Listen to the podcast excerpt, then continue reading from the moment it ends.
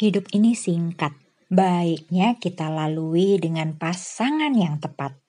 Jika dengan mendoakannya saja jiwa jadi hangat, tentu hilang keraguan untuk cepat terikat.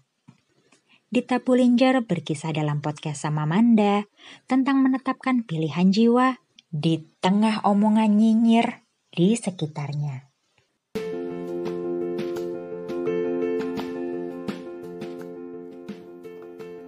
Dan saya kan nikahnya sama orang yang beda agama, beda kewarganegaraan juga. Keluarga inti sih setuju-setuju aja, asal aku seneng, asal aku bahagia aja. Orang dekat sama aku udah tahu dari kuliah kayak gimana ya dukung-dukung aja. Malah teman-teman aku deket sama suami gitu. Curhat-curhat juga sama suami. Teman-teman aku kan pada pakai jilbab semua lebar-lebar. Dan mereka alhamdulillahnya nggak ngejudge gitu. Oh ya udah itu keputusan kamu ya udah. Cuman yang rese itu emang orang-orang sekitar. Iya nyinyiran tuh ada pasti. Oh banyak banget yang nanya emang kenapa sih harus milih orang yang agamanya lain? Halo darling. Maaf ya suara anak aku menikah sama bule. Emang boleh jangan sama bule karena budayanya beda. Jadi awal kita nggak serius pacaran kontrak gitu. Kalau misalnya dia udah balik ke negara asalnya ya udahan. Eh, dianya kayak permen karet lengket banget. Suami aku pun ya orang bule ini masa ngajak aku ngedit di tukang sate pinggir jalan? Tapi aku tuh ngargain banget. Suamiku tuh orangnya baik banget. Susah gitu loh dapet cowok kayak dia lagi.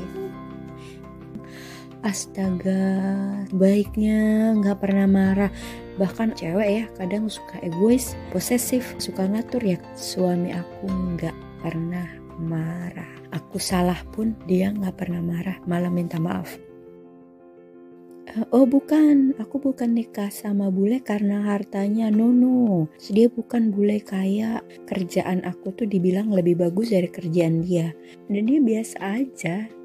Jadi aku bukan gold digger yang menikah karena status sosialnya, no murni karena emang orangnya baik banget dan aku bisa nyaman gitu ya suka-suka aku aja jadi aku mau ngapain aja tuh di mata dia tuh cantik gitu mau aku gimana tuh di mata dia aku tuh perfect gitu.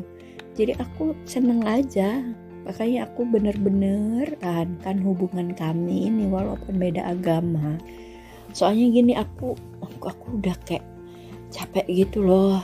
Yang deket sama aku dulu yang uh, seiman. Itu selalu menggunakan agama itu sebagai alasan untuk mengekang aku gitu. Supaya aku tuh tunduk pada mereka. Pada aku tuh nggak suka digituin. Itu jadi suami aku tuh memperbolehkan aku ngapain aja asal aku tuh seneng.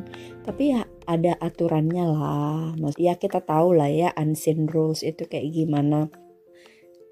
Suamiku mendukung mendukung banget aku maju bahkan dia bersedia mengikuti aku tuh ke mana aja aku mau gitu. Aku juga ngerasa sih hidup dia itu untuk ngebahagiain aku aja. Nah, makanya kapan lagi sih aku dapat suami yang kayak gitu yang bener-bener sayang yang bener-bener memprioritaskan aku? Gak apa-apa beda agama juga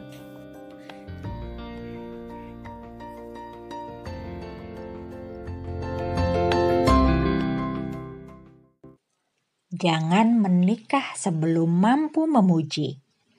Bakatnya mengkritisi, jadilah kritikus.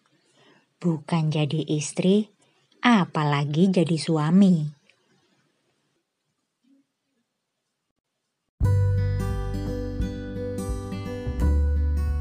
Sekali lagi terima kasih telah berbagi kisah nyata yang muncul pertama dalam benakmu tentang relasi manusia podcast sama Manda mengajak mengurai rasa menjadi makna.